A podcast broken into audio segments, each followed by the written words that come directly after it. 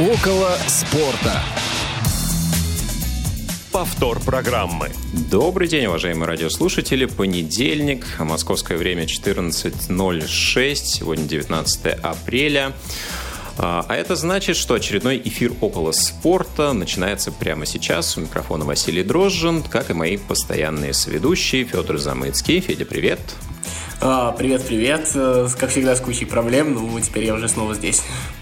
Ну, без них было бы вообще неинтересно. Ну и, конечно же, Павел Обиух, который сегодня в студии, которого должно быть слышно лучше, чем даже нас с Федей вместе взятых. Паша, привет. Всем привет, дорогие друзья. Меня всегда, Вася, хорошо слышно. Он как будто из другой, он как будто из другой передачи начал, из знаешь? Он прям да, да. дистанцируется от нас всеми возможными способами. А, ну, на самом деле, мы сегодня Пашу записали, специально записали его вопросы. Будем стараться их вставлять к месту, не к месту, если получится. Вот. Помогут нам это сделать та команда, которая обеспечивает наш сегодняшний эфир. Это звукорежиссер Илья Тураев, линейный редактор Дарья Ефремова и контент-редактор Евгений Конаков. Друзья, сегодня можно нам звонить только по телефону прямого эфира восемь восемьсот семьсот ровно шестнадцать сорок, шестнадцать сорок пять. Скайп у нас недоступен. Ну и также пишите свои сообщения в WhatsApp, эс эм эс на номер восемь девятьсот три семьсот семь двадцать шесть семьдесят один. Писать и звонить сегодня есть особенный повод, потому что сегодня не только мы друг с другом будем общаться, но у нас замечательные гости. Сегодня это... Ну, вообще, знаменательное событие, потому что у нас за долгое-долгое время в гостях девушка очаровательная. Это первый раз в истории нашей а, программы. Чего уж там? Ну, нет, были-были-были. Да? Я тебе потом да. напомню. Ну, хорошо. Да, да, но это было настолько давно, что а, твоя это память натруженная не сохранила эти воспоминания. Вот. Сегодня у нас замечательная ведущая, спортивный журналист, в прошлом участница чемпионата мира по фигурному катанию, насколько я понимаю, мастер спорта в этой дисциплине Эмма Гаджиева. Эмма, здравствуйте, добро пожаловать в эфир «Около спорта». Всем привет, спасибо большое за приглашение, мне так приятно. Да, нам тоже. Вы знаете, ну, мы уже перед эфиром немного говорили об этом. Действительно, редко нам удается выйти за пределы футбола. Что уж там говорить, последние передач десять, наверное, это сделать нам вообще не удавалось. Поэтому сегодня будет здорово, если мы поговорим побольше про фигурное катание. Тем более, что наша аудитория периодически задает вопросы, где же зимние виды спорта, почему вы говорите только про футбол, где же биатлон, где же все остальное. Ну и вот, когда зима закончилась и началась весна, мы наконец-то вспоминаем про зимние виды спорта. Мы как всегда надеемся, что сегодня... Тоже хорошо. Сезон как раз-таки завершился. Сейчас как раз фигуристы вернулись в Россию сегодня после командного, триумфного командного чемпионата мира. Поэтому да, безусловно... Об этом мы тоже, наверное, пару слов скажем сегодня. Ну, давайте, наверное, начнем. Для наших слушателей расскажем немножко про вас, для тех, кто не знает. Да, вы профессионально занимались фигурным катанием, но, насколько я понимаю, заниматься стали этим достаточно в поздном возрасте, если брать какой-то средний уровень. Можете рассказать, ну вот, кратко, как это произошло, почему фигурное катание вызвало интерес в детском возрасте? Это было ваше решение, либо тут родители или кто-то еще помог? Да, я поздно начала, в одиннадцать лет, то есть сейчас, мне кажется, это вообще вызывает шок у тех, кто занимается фигурным катанием, потому что приводят уже в три года детей, а то и раньше. Вот, я знаю, есть у знакомых девчонка ей два с половиной, они ее уже поставили на коньки. И я пришла в одиннадцать, но получилось это случайно, так как я родилась в солнечной республике Дагестан. В целом катков там, понятное дело, искусственных нет вообще. Ну и снег зимой тоже редкое явление. Но когда мне было девять, мы переехали в Москву всей семьей, в район Марина. И вот там через дорогу строился какой-то спортивный комплекс. И мне все было так интересно, что там, что там, что там, что там. В какой-то момент папа приходит домой и говорит, прикиньте, там каток. Я говорю, что такое каток? В смысле каток? А был, была из серии осень, то есть еще даже не зима. Я говорю, то есть там что-то холодное. Ну, вы представляете, да, мне одиннадцать лет, я еще ни разу в жизни не видела искусственный лед. И вот когда мне исполнилось одиннадцать, мы одолжили у друзей, папиных хороших знакомых коньки, а там еще, знаете, такие советские коньки, очень мягкие, как носочек, вот как со старинных картиночек. И у них еще были спиленные зубцы, чтобы не спотыкаться. Вот мы взяли эти конечки, пошли на массовое катание, и, конечно, огромный, э, так сказать, э, плюс и огромный вклад вот, в то, что я вообще продолжала заниматься, это было то, что первый год обучения и катания на, массовом, э, на массовых сеансах, массового катания, он был абсолютно бесплатный. Поэтому, когда сейчас говорят о развитии спорта и говорят, что наличие спортивных объектов – это не стопроцентная гарантия, что дети будут заниматься, то, что адекватные цены – это тоже не гарантия. Это гарантия, друзья. Я вот яркий пример. Построили через дорогу от дома каток, я туда пошла, год бесплатно я занималась, потому что будь там за деньги, навряд ли кто-то, ну, как бы мои родители э, поддержали бы эту идею, понимая, что чемпион из меня не вырастет. А почему вы полюбили именно этот вид спорта? Вы, э, это потому, что вы э, с другими не были знакомы, или что-то вот в фигурном катании вас привлекло особенно? Это первая часть вопроса. И вторая часть вопроса, э, может быть, расскажете какую-то кухню подготовки э, фигуристов? Да, мы все видели прекрасный э, фильм с Александром Петровым, и вот я не помню, как девушку-актрису зовут, которая там с ним играет. Э, Аглая Шиловская. Да-да-да. И там прям такая показана жесть-жесть, что там да, чуть ли там не издеваются над бедными девочками, которые, значит, э, э, готовятся стать фигуристками. Расскажите, как это все вообще происходит на самом деле? Ну, отчасти, да, я отвечаю на первую часть вопроса. Я не знала других видов спорта, потому что у меня в семье не, не очень увлекались э, спортивными мероприятиями. И там все так, знаете, сложилось все хорошо. Это был январь, конец янва- января. Чемпионат Европы, его показывали по федеральному каналу, и там выступал Евгений Плющенко, как сейчас помню, и он так красиво крутился, так красиво кружился, мне просто включили показать, что такое фигурное катание и что делают, собственно говоря, на катке. И я была так воодушевлена, что прям в квартире, в своей комнате начала тоже делать это вращение, ударилась об тумбочку, потому что упала, поняла, что это не так просто, как кажется, и стало интересно, ну вот как, и вот прям мне захотелось, и у меня была цель, что я хочу сделать такой же винт, как делал когда-то Евгений Плющенко, на чемпионате Европы, и что мне больше ничего не надо в фигурном катании, но потом аппетит приходит во время еды. И мне все нравится вот в фигурном катании. И по сей день и ни разу не было за это время, что э, шв... в чем-либо оно бы меня разочаровало. А что касается внутренней кухни, к сожалению, я не видела до конца этот фильм, потому что я пыталась его посмотреть дважды, и мне абсолютно не зашел. Не зашел с самого начала, когда они начали петь эту песню в столовке, сидя, как э, в какой-то армии. То есть такого точно нет в фигурном катании.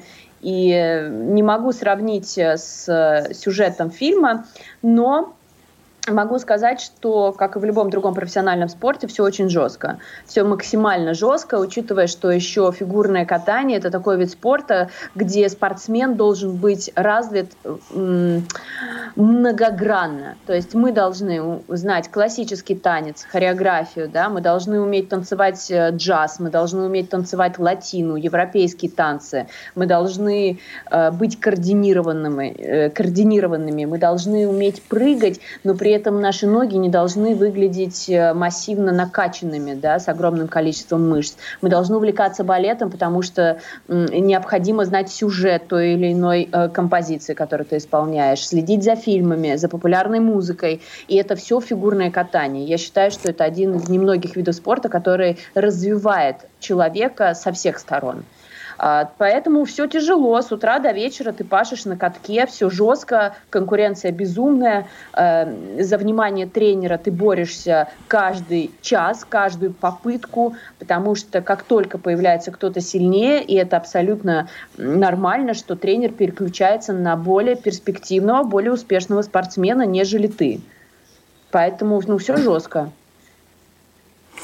Вот смотрите, как бы, ну я вот так вот понял ситуацию, то что семья совсем не спортивная, достаточно поздно начали заниматься, и я вот себе представляю примерно, как это происходит, вот, вот это вот сообщение о том, что я там хочу заниматься фигурным катанием, все такое, то есть, ну, явно а, умные...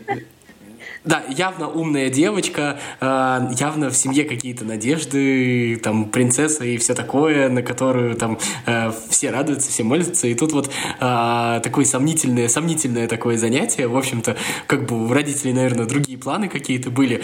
Вот как вот этот вот момент приходилось преодолевать, и, наверное, есть какая-то история по этому поводу, и в какой момент родители как бы приняли это занятие? Ой, спасибо, классный вопрос. А, ну, знаете, у нас есть фраза «в семье не без спортсмена».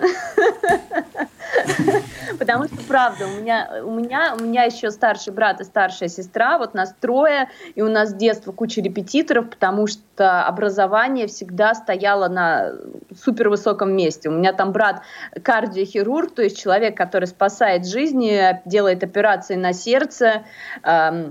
И тут раз ты спортсмен. И, ну, конечно, я первое время, было условие, что... На самом деле я очень благодарна родителям, потому что папа сказал такую фразу, что она хочет, пусть занимается, чтобы не было, что она, когда вырастет, она не говорила о том, что она хотела, а ее не пустили. Это самое страшное, что может быть в жизни человека, что ее кто-то ограничил. И безумная благодарность по сей день у меня к родителям за этот момент, но было условие, что я должна учиться на пятерке в школе. Я меняла пять школ, потому что тренировки были то с утра, то в обед. И, соответственно, один сезон, я помню, перевелась в другую школу, где мы учились во вторую смену, условно, ну, почти вечером. То есть я до обеда, с утра до обеда тренировалась, потом я, ез, я ездила в школу учиться. И вот главным условием было хорошее обучение. Ну и плюс репетиторы, хорошие оценки. Я это условие соблюдала, потому что дико хотела заниматься фигурным катанием. И, но папа, кстати, говорил, что пусть она ходит, занимается, но зная, вот как вы правильно сказали, принцесса э, в семье, она пару раз упадет, ей станет больно, и она закончит со всем этим фигурным катанием, говорил он маме. Но вот здесь оказался неправ, я и ногу ломала, и шесть недель ходила в, биг, в гипсе от пятки до бедра, вообще колено не сгибалось, потом заново училась ходить. Но все равно любовь вот к виду спорта, она до сих пор осталась. А вот скажите, насколько сейчас, да, через двадцать лет реально, с вашей точки зрения, повторить вот, ну, такой, такой же путь, какой был у вас, да, условный ребенок в одиннадцать лет, может ли, да, попасть после этого в какой-то большой спорт, иметь какие-то реальные шансы? Насколько сейчас вот те люди, те родители, которые задумываются над тем, отдать ли ребенка, например, в школу фигурного катания, да, должны отдавать себе в этом отчет, в каком возрасте это нужно делать. И, ну вот, с вашей точки зрения, фигурное катание – это элитарный вид спорта, ну, сродни теннису в каком-то смысле, да, то есть здесь... Вот та конкуренция высокая, да, которая была и в тот период, когда вы занимались, которая существует сегодня, ну вот насколько вообще это реально, насколько это целесообразно делать в принципе? Понятно, что есть особенно упертые родители, которые хотят какие-то свои желания реализовать в первую очередь. Но вот, тем не менее, как, как сейчас с этим ситуация, да, и насколько это в целом может быть названо массовым видом спорта? Ну, безусловно, фигурное катание – дорогой вид спорта, и он дорожает с каждым сезоном. И сейчас я плохо себе представляю, чтобы кто-то катался бесплатно, как это делала я. Да, это было массовое катание, но нам на массовом катании предоставляли тренера. Ну, где такое было видано? Сейчас в целом не представляешь начинающего фигуриста, который не берет дополнительные занятия, то есть не ходит на, не доплачивает и не ходит еще на дополнительный лед, помимо там своих тренировок в спортивной школе. Раньше такого не было. Я помню, мы катались у... Сначала я каталась у Еремина, вот в Марино, нам вполне этого хватало. Сейчас просто развивается очень быстро вид спорта, и родители понимают, что если они хотят вырастить чемпиона, чемпионку, то их ребенок должен уже в восемь лет прыгать тройные прыжки. Понимаете, да, в восемь лет тройные прыжки, а я в одиннадцать лет только начала. Но я не, могу, не, не хочу говорить, что те, кто условно в десять лет сейчас или в одиннадцать горит желанием заниматься фигурным катанием, что им ни в коем случае уже все бесполезно, не ходите. Я человек, который верит в чудеса и верит в такие чудеса, что если ты пашешь и что если ты хочешь, возможно, все. Но я, начиная в одиннадцать, у меня не было шансов стать олимпийской чемпионкой. Ну, по понятным причинам. В одиннадцать ты уже соображаешь, у тебя осознанная голова, и какие-то вещи ты, возможно, даже побаиваешься делать, понимаешь, что это опасно. А когда ты это делаешь с детства, то это уже для тебя привычная история. Но я, мне просто часто... Некоторые хейтеры, у нас же очень достаточно токсичный вид спорта, фигурное катание в, на, просторах, на просторах интернета, они мне часто как укор такой ставят, что да, да вы даже чемпионат мира не выиграли. А, у каждого свои цели. А у меня, я понимала, у меня не было цели выиграть чемпионат мира. Я хотела туда попасть, потому что попасть и выступать – это тоже отдельная история, ты должен отобраться. У тебя должно быть определенное количество баллов, чтобы вообще иметь возможность выступать на чемпионате мира.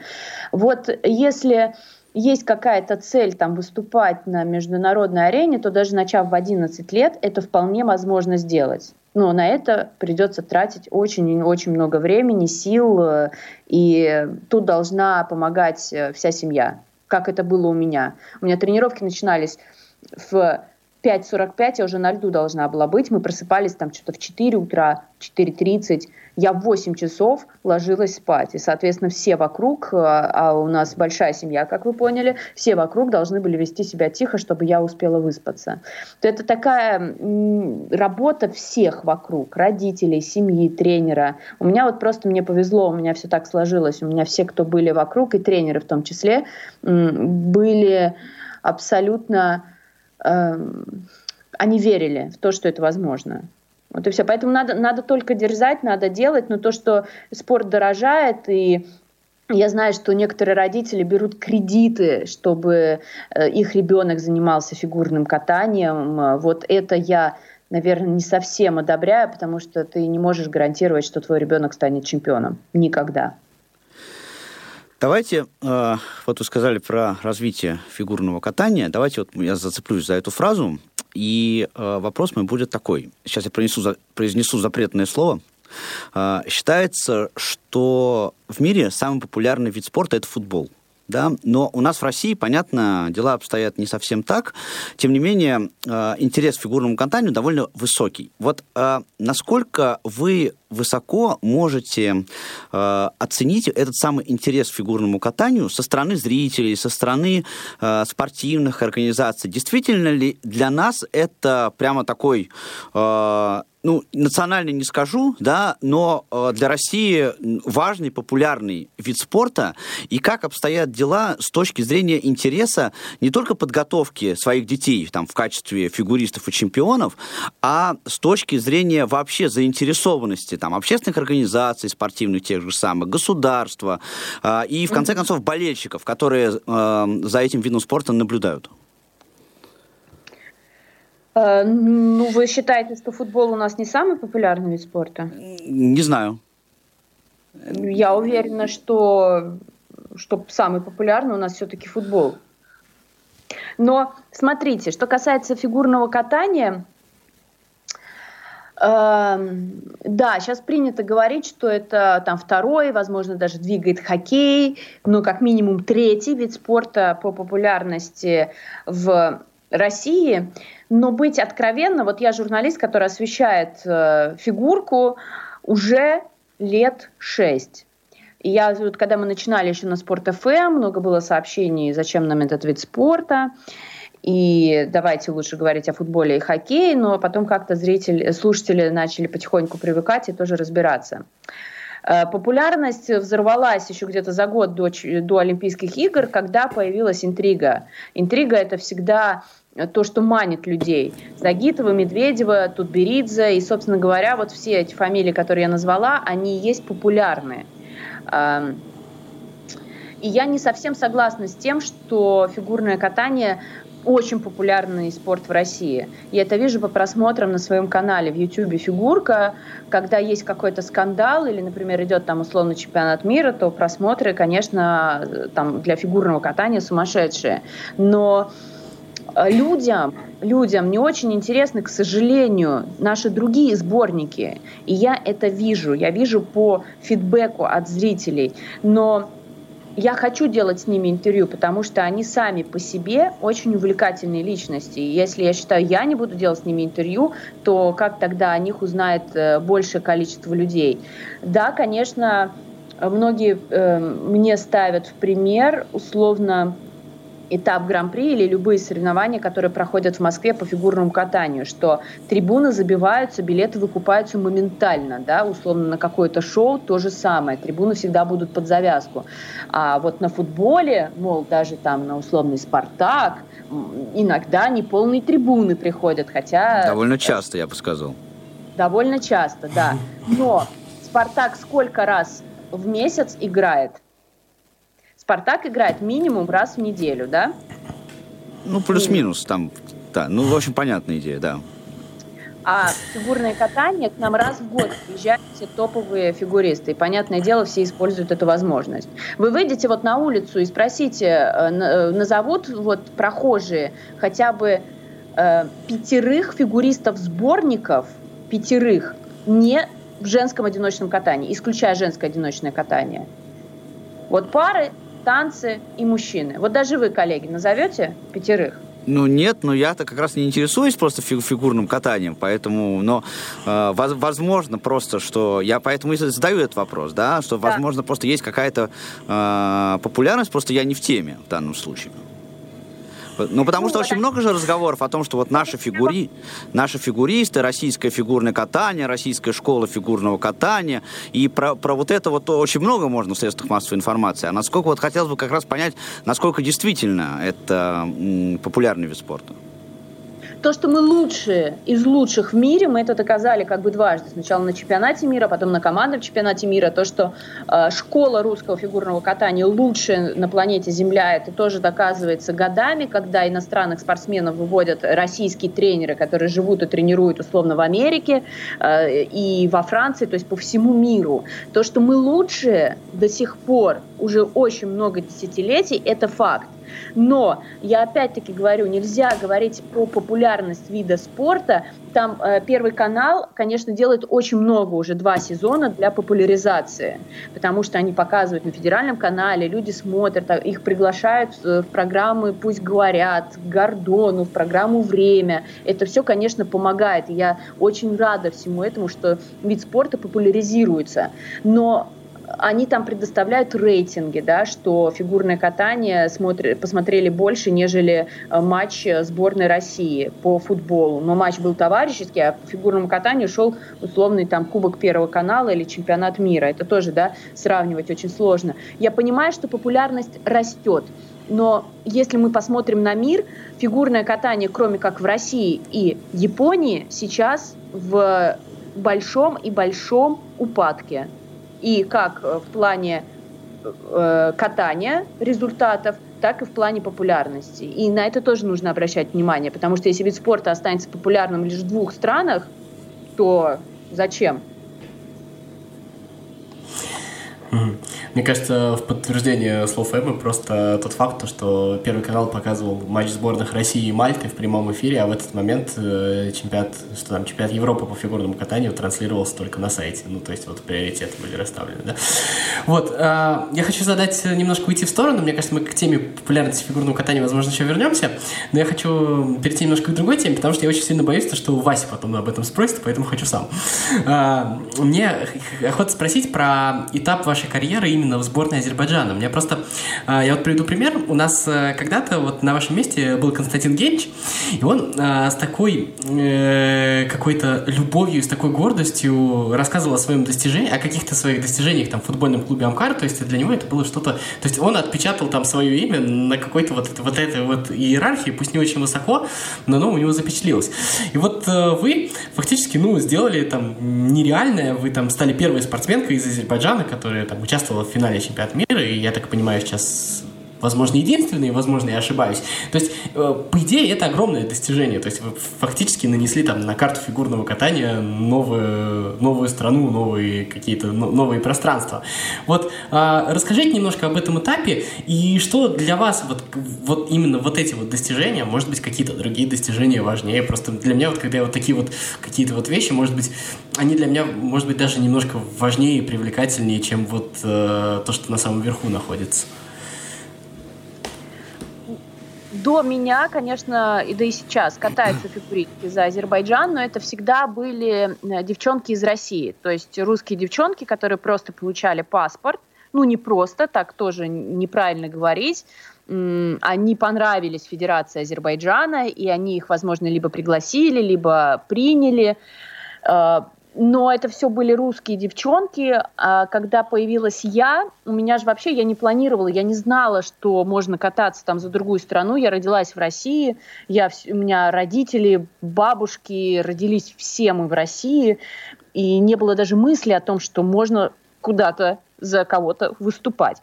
Но наш прославленный тренер Виктор Николаевич Кудрявцев, он после перелома моей ноги, моя мама взяла меня за руку, и, как мы помним, да, возвращаемся к началу интервью, что спорт в моей семье не самая популярная вещь, главное было образование, и я в момент, когда уже там переходила в восьмой класс, когда уже обучение становилось более серьезным, и э, нужно было больше времени тратить на учебу, у меня мама взяла меня за руку и, говорит, я не... и спросила у Виктора Николаевича, говорит, у нас есть тот смысл кататься дальше, потому что мы тратим огромное количество времени, э, денег, сил на вот это вот все, а куда дальше непонятно. И он говорит, да катайтесь за свою страну.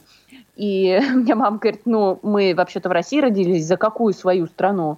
Он говорит, ну, выступайте за, вы же кто-то по национальности. Мне мама говорит, ну, мы азербайджанцы. Он говорит, ну, и выступайте за Азербайджан. Он говорит, в чем проблема? Будет первая там азербайджанка, которая вообще выступает за эту страну. И... Но на тот момент он сказал, что он не может этим всем заниматься, потому что не все школы имеют право у нас в России тренировать иностранных спортсменов. И мы пошли, меня мама отвела к Елене Анатольевне Чайковской, к нашей великой, эм, великому человеку в фигурном катании. И она взялась за это, она пригласила федерацию, меня тут же взяли, оформили. И да, я не то чтобы... Я прям сижу и горжусь тем, что я первая азербайджанка, которая, ну как бы... истинная азербайджанка, которая отобралась и выступала на чемпионате мира. Мне приятно, что все так сложилось, ведь могло так не сложиться, но вот все получилось именно вот так. И эм, я всегда буду защищать спортсменов, потому что я знаю, что такое, когда тебя объявляют на одиннадцатитысячный стадион, вот в Лос-Анджелесе, да, проходил чемпионат мира в Стаплес-центре, где в свое время проходили концерты Майкла Джексона, вот одиннадцать тысяч человек сидит, еще миллионы смотрят по телевизору, и на весь стадион, на весь мир говорят «представительница такой-то страны», да, в моем случае «представительница Азербайджана».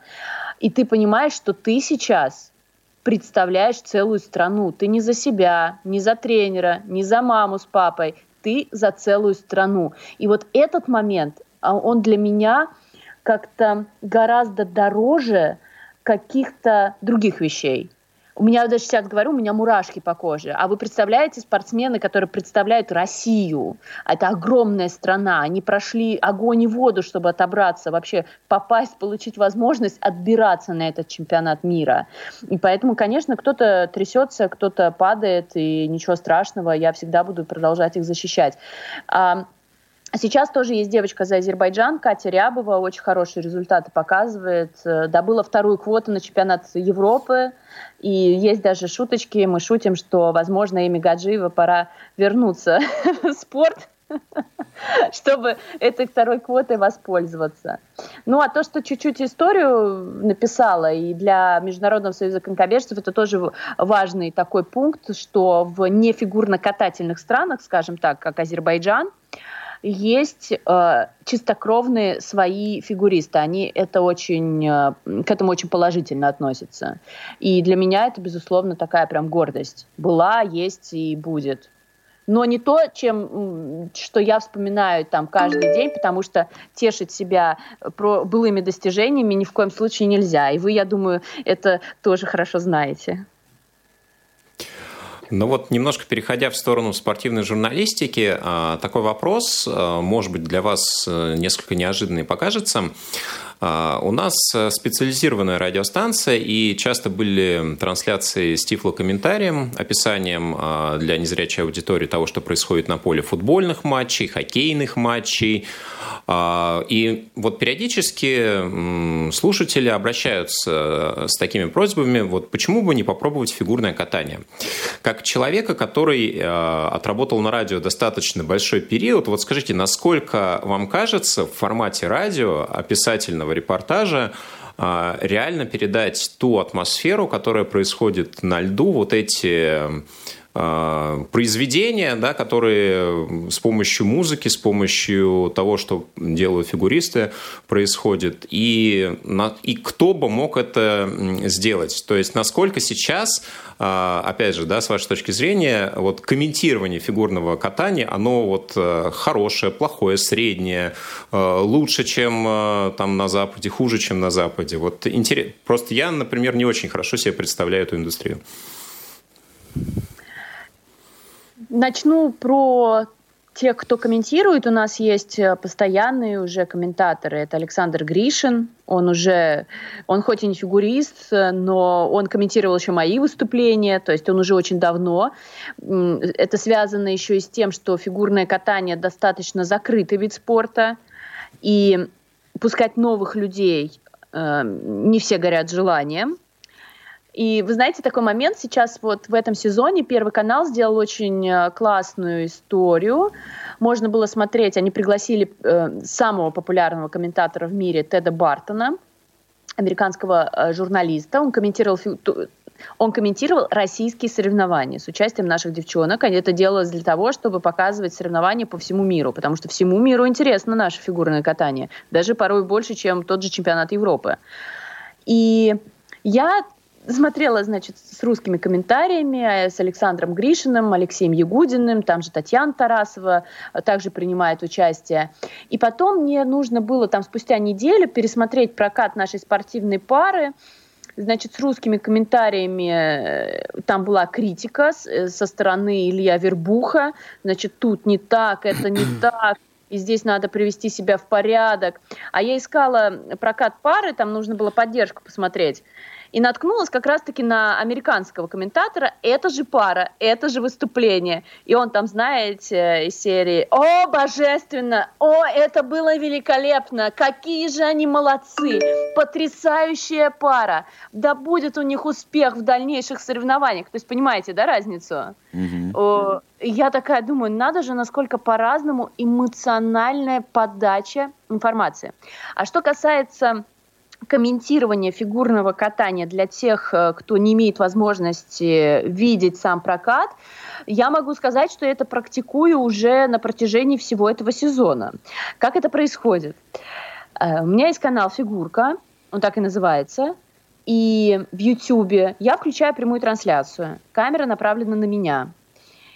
Я не имею права показывать ни картинку, ни даже звук Первого канала, потому что, все мы знаем, это нарушение авторских прав, а я, за, я против любых нарушений. То есть люди там включают, условно, мой, мой, мой прямой эфир, и они видят только меня, но не видят выступления. Они, условно, едут где-то в машине, на даче сидят, я не знаю, у них нет возможности там включить телевизор, посмотреть.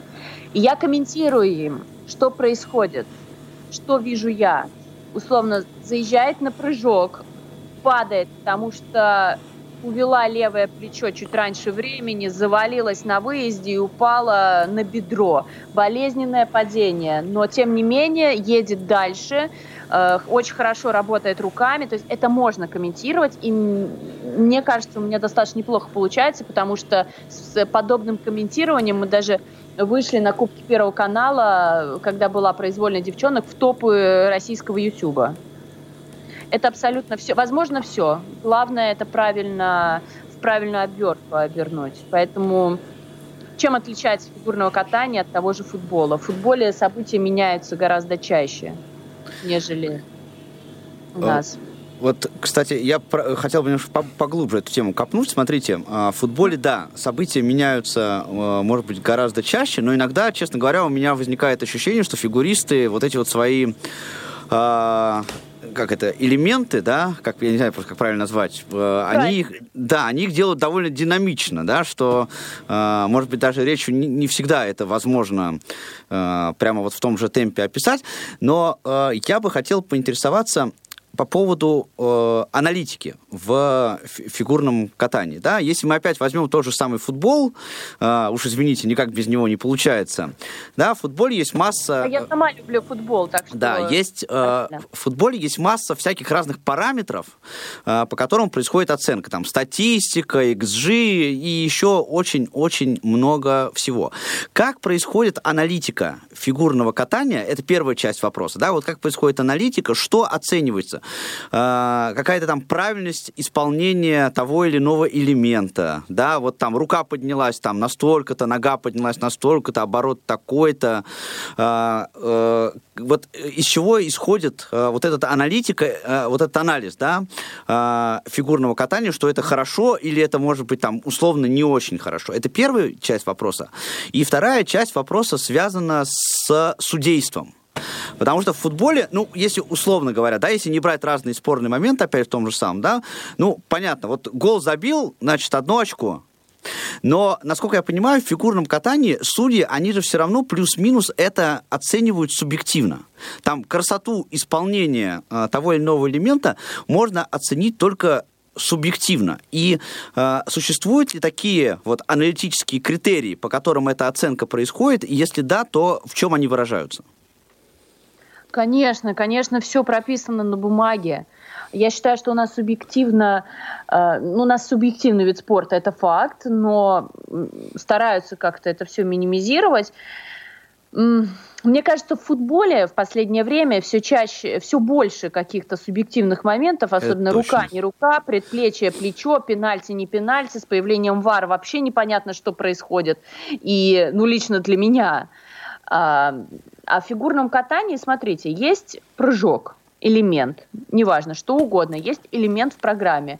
У элемента есть базовая стоимость. Прыжок, например, прыжок, четверной флип, стоит одиннадцать баллов. Далее, техническая бригада, есть техническая бригада, есть судейская бригада. Техническая бригада пишет, что четверной флип и ставит базовую стоимость одиннадцать баллов. Судейская бригада ставит надбавки за исполнение. Если фигурист делает его со сложного захода, то есть сделал несколько шагов, наклонил корпус и без подготовки прыгнул этот прыжок, плюс один. Да? А дальше, значит, хорошая скорость, сохранил скорость прыжка во время, там, после исполнения прыжка, скорость не потерялась, высоко прыгнул, прыгнул с руками наверх, выехал с шагами, плюс два, плюс три, плюс четыре. И судья уже оценивает этот прыжок. Если прыжок сделал, то уходит до плюс пяти, оценка может уйти. А если прыжок там э, как-то сделан с ошибкой или спортсмен э, прям совсем еле-еле душа в теле исполнил, то тогда уже до минус пяти. То есть, но все, каждая, каждая позиция, и плюс один, и плюс два, до плюс пяти, и до минус пяти, это все прописано в правилах. Другое дело, вторая оценка, компоненты. Вот здесь, конечно, дело вкуса, безусловно. Особенно в танцах на льду. Темные дебри, даже для меня, даже для танцоров. Судейство в танцах на льду. Я серьезно, вы спросите, вот я, я же часто созваниваюсь там со спортсменами, там у олимпийской чемпионки спрашиваю, говорю, как судят ваш вид спорта? Она говорит, да если бы мы знали. Да непонятно, выходишь, а судье не нравится, но это музыка, ну не нравится. И все, естественно, сразу не заходит программа. И вторая оценка априори не может быть высокой. В этом плане, плане, конечно, субъективность. А в том, что комментировать очень просто. Есть вот такой прыжок, базовая стоимость, сделала с руками наверх, выкатила дорожкой шагов, потрясающе, скорость не потеряла, получила не одиннадцать баллов, а условно тринадцать за этот прыжок. Едет дальше. Или упала, получила минус три. А вот вдогонку еще э, вопрос хочу задать. Э, небольшое сказать, а насколько имеет значение условный внешний вид спортсмена? Да, вот он выходит выполнять э, программу, ну, э, это же все-таки очень большая визуальная такая составляющая, да, вот э, э, как спортсмен выглядит. И это тоже является такой частью гар- гар- гармоничности всего выступления. Вот насколько это имеет значение? Конечно, имеет очень большое значение, потому что мы ведь спорта про красоту. Костюм должен полностью соответствовать музыкальному произведению. Если ты катаешь, не знаю, Кармен, ты навряд ли можешь выйти в костюме для блюза с там бахромой, я не знаю, там с еще да, чем-то, с мексиканскими мотивами или с румынским узором на платье, это навряд ли. Все должно быть, все должно соответствовать. Костюм, прическа, макияж, все должно быть идеально. Вот я в интервью, по-моему, «Спортбизнес онлайн» вашем, вы там очень интересно рассказывали про различия между тренерами мужчинами и тренерами женщинами, и то, что на самом деле у многих фигуристов, или практически даже у всех, есть, в общем-то, тренируют сразу и мужчину, и женщину, то есть и есть вот разница вот в этом вот, и вот вы там говорили о том, что мужчины чуть более спокойные, женщины чуть более резкие, как тренеры, ну, во всяком случае, я так понял. Это вот все-таки на Насколько, э, насколько-то обусловлено, я не знаю, какими-то гендерными причинами, или это обусловлено какими-то социальными э, моментами, которые на это влияют. Это раз вопрос.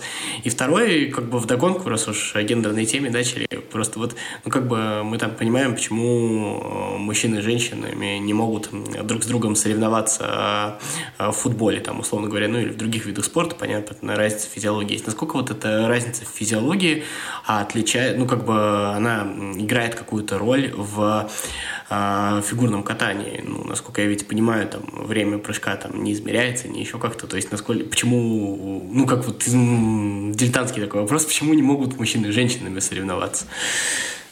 А, кстати, Первый канал делал э, историю, что девчонки против парней, они соревновались в прыжках, и девчонки выиграли. Ну, это вот наши, наши, наши сборники, девчонки и парни. Это действует, конечно, потому что у мужиков нет растяжки, ну, вы от природы немного деревянненькие, ну, так уж повелось. Uh, у вас меньше способности к растяжке, нежели там у девчонок. Соответственно, uh, вы там не можете исполнять определенные вращения, задрав ногу наверх. Там парень, который делает бильман, это когда ты берешь ногу и держишь ее над головой и вращаешься в этот момент. Это уникальная история. То есть это вот делал Евгений Плющенко, бильман. А, в этот же момент девчонки спокойно машут ногами до потолка и показывают всевозможные растяжки и шпагаты. И также девчонки, ну вот мы не можем... Казалось бы, да, мы не могли прыгать четверные, сейчас мы можем уже их прыгать. Что делают парни? Двукратный олимпийский чемпион Юдзуру Ханю вовсю тренирует уже четыре с половиной оборота прыжок. Но, считается, он приравнивается уже к пятерному. То есть э, все равно м- мужчина чисто физически, так уж повелось, сильнее, чем э, женщина. И соревноваться, ну, по-разному. Разная интерпретация программы, все по-разному. И даже оценки... Вы знаете, что оценки по-разному там ставят надбавки мужчинам, женщинам, и у мужчин программа длиннее, чем произвольная, нежели в женском одиночном катании. И мне было бы неинтересно смотреть, потому что ты можешь здесь оценить условно девчонок по интерпретации, по презентации программы, по вращениям. У мужчин все иначе. Ну и как сказал мне здесь недавно один из тренеров забавную историю, что мужчины в фигурном катании просыпаются только лет в пятнадцать. В тот момент, когда девчонки уже чемпионаты мира выигрывают. Они в пятнадцать лет только начинают соображать, что им нужен этот вид спорта, и начинают пахать. Поэтому здесь вот невозможно сравнивать. А что касается мужчины и женщины в, в, трени, в тренерском тандеме, в любом случае у каждого топового фигуриста есть команда. И Я говорила в интервью только о своих наблюдениях и о том, что было там со мной, да, в моей жизни, за что я могу сто процентов отвечать. Я вот вижу, что женщины, мы более эмоциональные, мы можем что-то резко сказать просто потому, что не можем это в себе держать. Мы, и это, не хоро, это и неплохо, и нехорошо, это вот как есть. И поэтому какие-то... какое-то мужское спокойствие, оно всегда помогает. Вот абсолютно. Я просто помню, как меня выводили на старт. Но опять-таки есть фигуристы, которые любят, чтобы их на старт выводила женщина. Все настолько индивидуально. Кого-то, наоборот, выводит только тренер-мужчина. Тогда чувствуешь какую-то уверенность. Мне придавала вот уверенность Мария Бутырская. Вот она, когда выставляла меня, я была абсолютно уверена в себе. Она была спокойна, она была уверена во мне, самое главное, и мне это передавалось. Просто а, много... Не так много времени у нас... Ага. Да. А, да, не, немножко времени у нас остается. Хотелось, тем не менее, затронуть тему спортивной журналистики. А, вот, возвращаясь к интервью с Константином Геничем, очень сложно у него давался переход от большого спорта к, ну, условно, такой... какой-то другой жизни, жизни после спорта. Вот, а, в вашем случае это было по-другому? Вы точно представляли себе, чем будете заниматься после того, как закончится большой спорт? Да, я всегда знала, поэтому завершение карьеры, я хоть два раза заканчивала, там возвращалась, но я спокойно пережила. Я еще до того, как начала заниматься фигурным катанием, четко понимала, что я хочу быть корреспондентом. Я прям очень хотела быть корреспондентом, мне купили камеру, я помню, я мучила всех дома, я писала какие-то интервью, и в какой-то момент, когда меня просто все, э, все мне сказали: «Эм, да уже можешь от нас отстать». У моих родителей была кошка, и я делала интервью с кошкой. Это гениальное интервью, мне надо его найти, оно где-то есть на кассете, интервью с кошкой, потому что кроме кошки со мной уже никто не хотел общаться, я все снимала, я делала э, реплики на программу «Пока все дома», я собирала всех за столом, ставила камеру, я всегда хотела быть именно спортивным, ой, не спортивным, а вот именно корреспондентом. А потом, когда закончился спорт, я подумала, что э, спорт я знаю, спорт мне нравится. Мне нравится это ощущение спортивной раздевалки, когда вроде ты конкурируешь, но ты все равно вместе. И ты понимаешь, что вы вот занимаетесь эм, одним делом, кто-то из вас должен победить, но это вот ваш мир. И вы эм, тщательно следите за атмосферой, которая в этом мирке э, сейчас вот витает. Но не все там у меня быстро пошло, потому что в спортивную журналистику меня категорически вообще не брали, меня не принимали. И я работала, я на телевидении работала всем. Я девочка, которая нажимала на кнопку, выдавая рекламу в эфир Первого канала во время Олимпийских игр в Ванкувере. Я была человеком, который монтировала интересные моменты с Олимпийских игр для программы «Доброе утро» на Первом канале. Потом я работала редактором в программе «Модный приговор», что совершенно не связано со спортом, как вы понимаете. Это ток-шоу социальное. И только потом, когда я уже забыла, когда открылся Матч ТВ, открывался, я отправляла свои резюме, меня не взяли. И потом... Софья Тартакова ушла на Матч ТВ, и на Спорт-ФМ, на радиостанции освободилась вакансия корреспондента. Я прошла конкурс, меня взяли корреспондентом, и я была в полнейшем восторге, потому что корреспондентом в спорте это то, кем я мечтала работать. И поэтому сам вот переход дался легко. Вот именно в журналистику. Я быстро переключилась. Я всегда знала, даже в раздевалке всегда шутили, что я всегда столько вопросов задавала и столько говорила. Мне всегда, мне всегда предъявляли, что ну, с твоей дальнейшей профессией все понятно, пойдешь в журналистику. Но переход именно от журналистики в спортивную дался очень и очень тяжело. И этот переход э, забрал из моей жизни ну, почти пять лет. Меня просто не хотели брать. А я так прав... правильно ли я понимаю, да, что э, спортивная журналистика с... была, э, во всяком случае, да, довольно продолжительный период времени, вот, во всяком случае, Спорт.ФМ, связана не только с, э, с фигурным катанием. Вы могли бы рассказать о том, какие вообще виды спорта э, вас интересуют, как, э, как журналиста, как болельщика, да, и почему? Да, так и было. Я помню свое первое собеседование на Спорт-ФМ. Я пришла, и там прекрасный Алексей Золин, который вам тоже хорошо знаком. Который мне звонил, кстати, за, за пять минут до эфира нашего.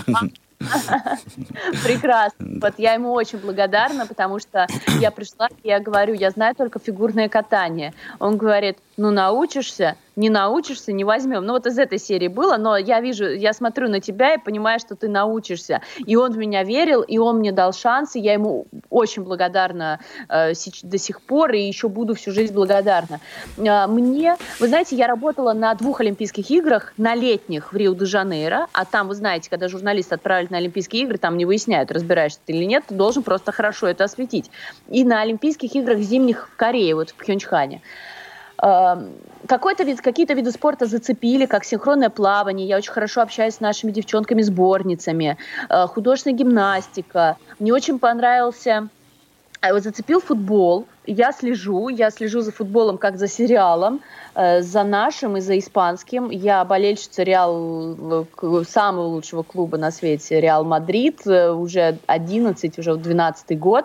И я активно слежу за тем, что там происходит. Создание новой суперлиги, опять-таки, со вчерашнего вечера меня тоже тревожит. И хоккей, не знаю, за хоккеем я слежу за новостями, но лишь потому, что я спортивный журналист. Но тут меня начал очень привлекать хоккей заокеанский, эн ха эль. Как-то я начала смотреть матчи, вот наш матч ТВ начал показывать, я по утрам иногда перед эфирами попадаю, и меня прям захватывает, мне прям нравится. Слежу за хоккеем, слежу за всеми видами спорта. Фехтование люблю смотреть, люблю, э, люблю санный спорт, меня поразил, потому что я посмотрела его вживую на, на этапе Кубка мира, у нас он проходил, и я прям... Прям в восторге. Санный спорт, бобслейный спорт. Я сама даже спустилась в бобе на бешеный спорт. О, круто, это прям моя мечта. Да, я тоже хочу. Я вам советую, друзья. Я такой фанат. Я человек, который свой досуг проводит. Я могу пойти на стадион, смотреть не потому, что мне это надо по работе, знаете, а потому, что мне нравится. Я не знаю, как иначе провести свой досуг. Я хожу смотреть соревнования и болеть там м- за своих друзей, за своих знакомых, э- которые вот окружают. Я не знаю, хорошо это или плохо. Кто-то скажет плохо, что должны быть другие увлечения в жизни. Но вот я, я человек, который вокруг меня вот все спорт, абсолютно разные виды. Ой, Эмма, на самом Эмма деле... спасибо огромное. К сожалению, у нас уже практически такое заканчивается время эфира. На самом деле огромный. А, да, поэтому, если будет возможность, мы обязательно вас пригласим еще, потому что очень много осталось тем, которые не успели обсудить. Но зато сегодня а, прозвучало много не о футболе, а о фигурном катании. Это здорово. Наконец-то мы а, порадовали отдельных болельщиков этого замечательного вида спорта. Еще раз спасибо огромное, что были сегодня с нами. Напомню, что это программа «Около спорта». Друзья, услышимся ровно через неделю на том же месте в тот же час. Всем счастливо. Пока-пока. Пока. «Около спорта». Вы слушаете повтор программы.